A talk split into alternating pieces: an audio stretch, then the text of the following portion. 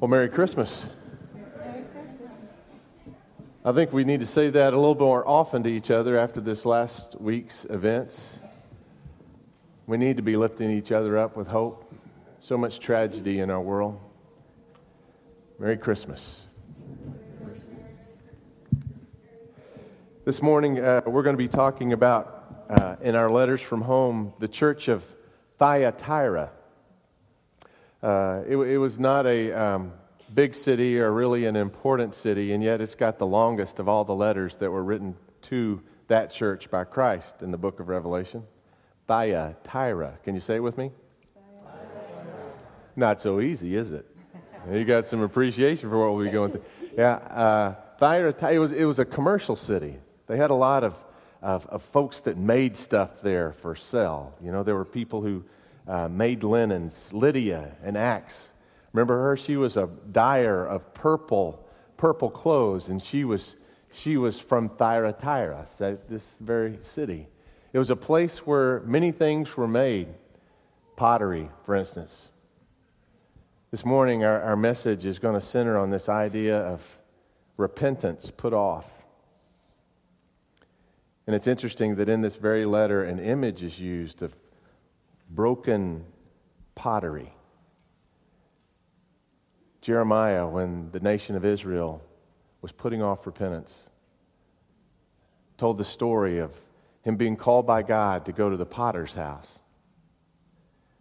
And there on the, the potter's wheel, the potter was making something. You've seen those the spinning wheel, the clay, it coming into form as the hands of the potter works it. You know, you've seen those demonstrations, right? It's almost magical the way, the way those pots take shape. But then God showed Jeremiah that the pot spoiled in the potter's hands. Now, what that means is that the spinning forces of that wheel, something inside that pot gave way and, and it surrendered to those forces. And uh, I don't even know if this is the word, but it describes it for me that the pot warbled. You know what I'm talking about? It just twisted out of shape and, and, and lost its form. It, it collapsed at that very moment.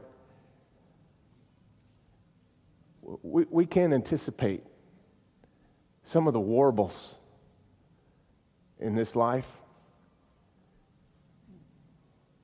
Senseless death.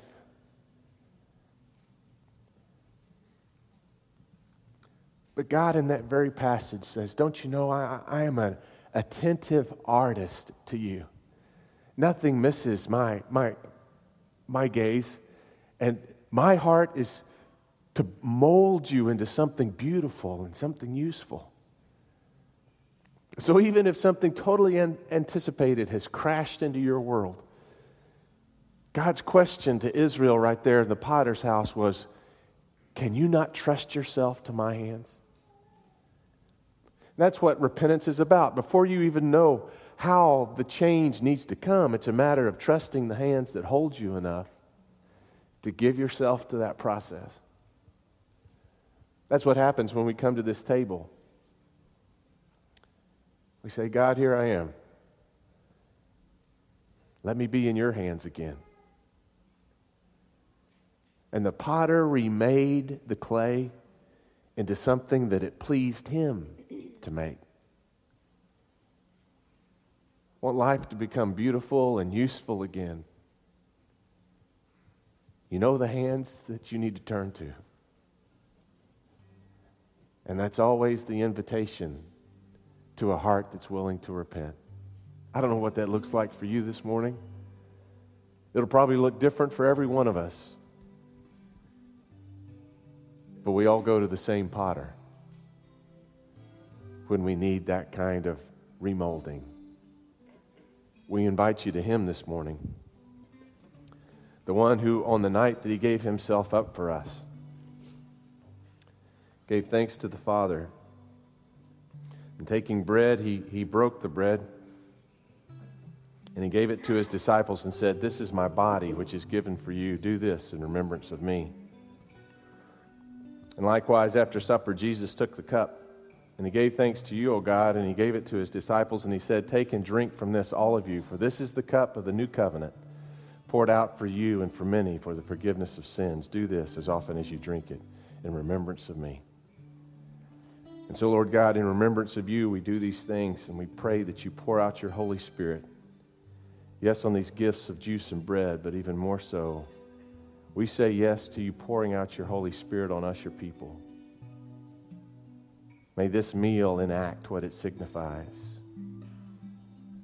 Us becoming partakers of your very life, that your life might live in our lives.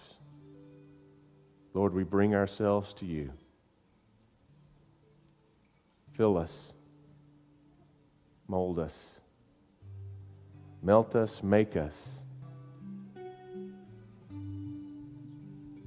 We pray, Lord, that you would make of us your workmanship, your poem, your work of art. Draw your masterpiece from the mess of this week, from the mess of who we are. We trust ourselves to you in Jesus' name. Praying even as he taught us to pray, saying, Our Father, who art in heaven, hallowed be thy name. Thy kingdom come, thy will be done on earth as it is in heaven.